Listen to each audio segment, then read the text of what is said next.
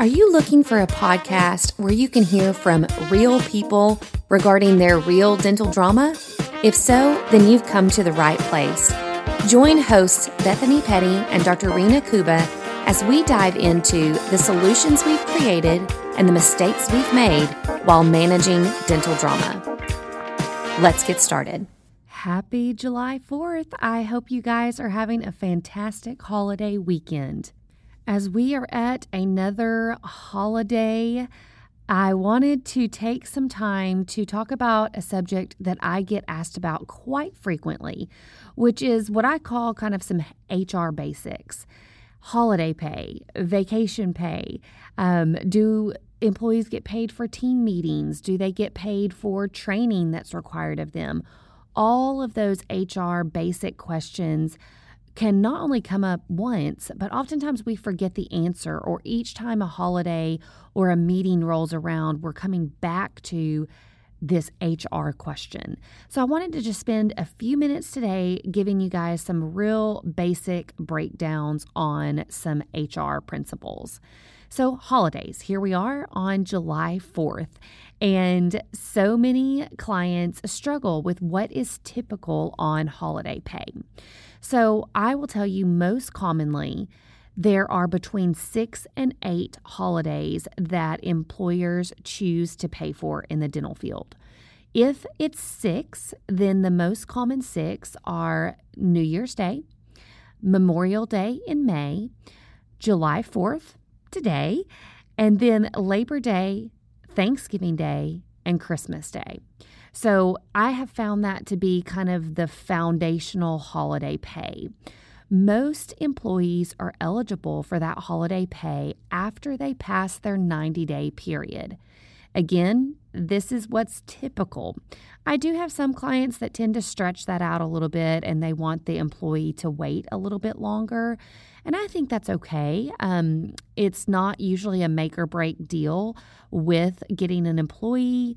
But at the same time, my thought is, um, you know, this is one of the easy ways for us to be generous and to allow that employee to be paid on a closed holiday. So I recommend the 90 day waiting period and then they're eligible for holiday pay.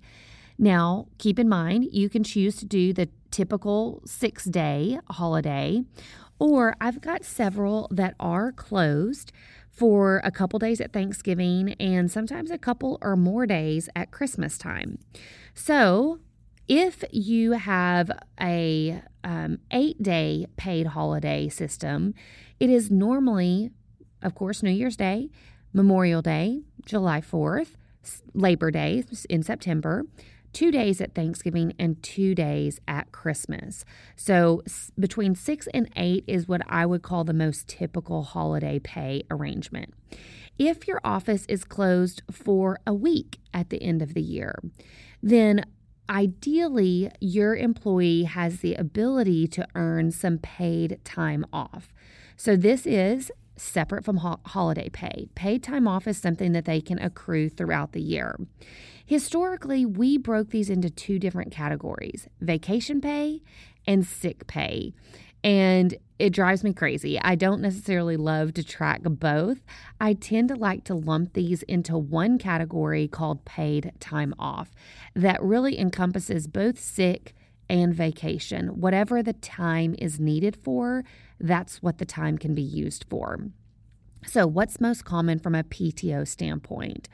So, most PTO does not start accruing or is not able to be earned by the employee until they have been there between six and 12 months, is the most common amount of time. Um, again, this is not a make or break deal. If you don't have paid time off that they can earn, that is a make or break deal. Most people want to have the ability to take off for a few days throughout the year, whether that's for vacation or sick time, and know that they have an earned benefit that covers that day off. So if you do not have a paid time off policy in place, it should absolutely be incorporated into your practice from a retention standpoint. I have had employees leave my clients' offices and go to other offices because there was not a paid time off uh, benefit there, or it was a very weak benefit. So, this is just one of those areas that you can, again, really earn employee retention by having a really great PTO policy. So, I'll give you kind of the normal limits here as well. So, anywhere between six and 12 months is the waiting period. And usually for that first year, um, or the first six months, the employee can start to earn or accrue up to four days of PTO. Now, you'll hear me say the term accrue. Some will get to six, the six month waiting period, and these four PTO days are kind of dumped on their on their availability or on their paycheck. They're available at six months. That is not an accrual. That is simply a gift of those four days that can then be used at any point past that six months. Some people set up their PTO to accrue over a period of time. So, for example, if at six months the employee can start to accrue four PTO days, then usually they would accrue one PTO day per quarter. What's the purpose in that? Essentially, the purpose is so that the employee, when they get to that six month mark, will not take all four PTO days, go on their lovely vacation, and then bail on you. Um, that's really the point of an accrual. Now, if you set it up in, a, in an accrual format, and let's say at a year end, they did have a one week vacation planned They've essentially, if they started earning at six months, they've essentially only earned two days of PTO. Some employers will allow their employee to essentially go negative or go into a deficit with their PTO, uh, meaning they're going to go ahead and front load the four days, but ultimately the employee then owes the practice two of those days. By the time they work an additional three months, they would have paid one of those days off. When they work the final three months, they will have paid all of those PTO days back, essentially. However, if they were to leave, then you, you would have to have this all written in your policy manual and very, very clear if you have front loaded days that they technically had not earned yet, then they would owe you that out of their paycheck. And so that would be your way of recouping if you did not retain that employee past um, 18 months. Uh, so it's normally after the first year, between four and eight days is regular, um, or what I see as normal. And then it normally goes up from there. Now, this is excluding holiday pay. So they kind of get their holiday benefit, and then there's a separate PTO benefit. I would say four to six is the most common that I see for that first year to two years. And then normally there's a bump up after the employee has been in the practice for two or more years, there's normally a bump up to more PTO days.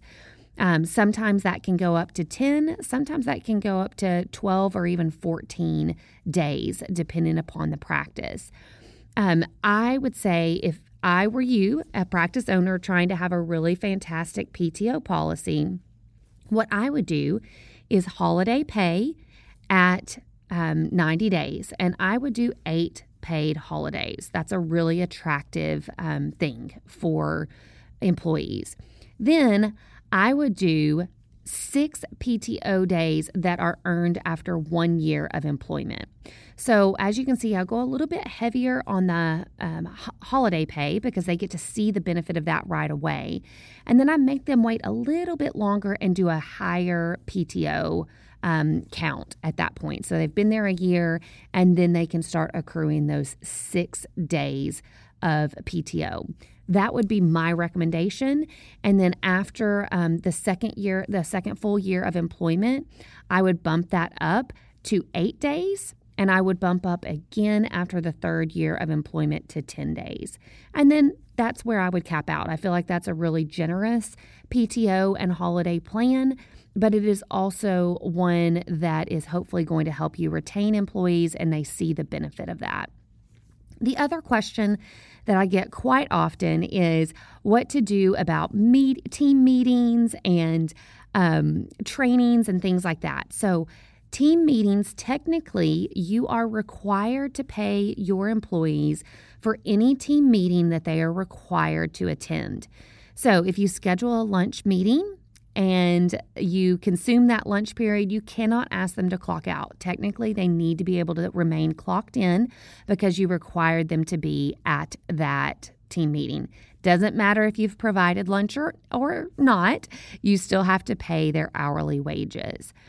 If you require a training, meaning you are sending them off to a course or you are asking them to watch a bunch of things online that you've sent them, technically that is a required training and you should ultimately pay the employee for that training.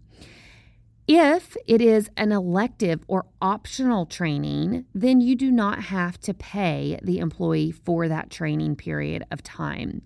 At that point, it is on the employee. If they want to pursue the training, then great. They're not going to be paid for it, but it will benefit them from a performance standpoint, and you do not have to worry about paying them for that. Those are probably the most common HR questions that I get PTO, holiday pay, and then paid meetings and paid training.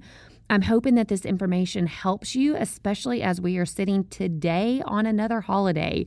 Um, if you haven't evaluated your holiday and PTO time, um, lately, I think it is another great opportunity to do that.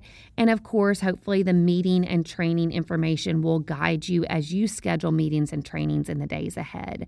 I wish you all a very happy 4th of July and hope that you come back refreshed and ready to tackle another week. Thanks for joining the conversation today.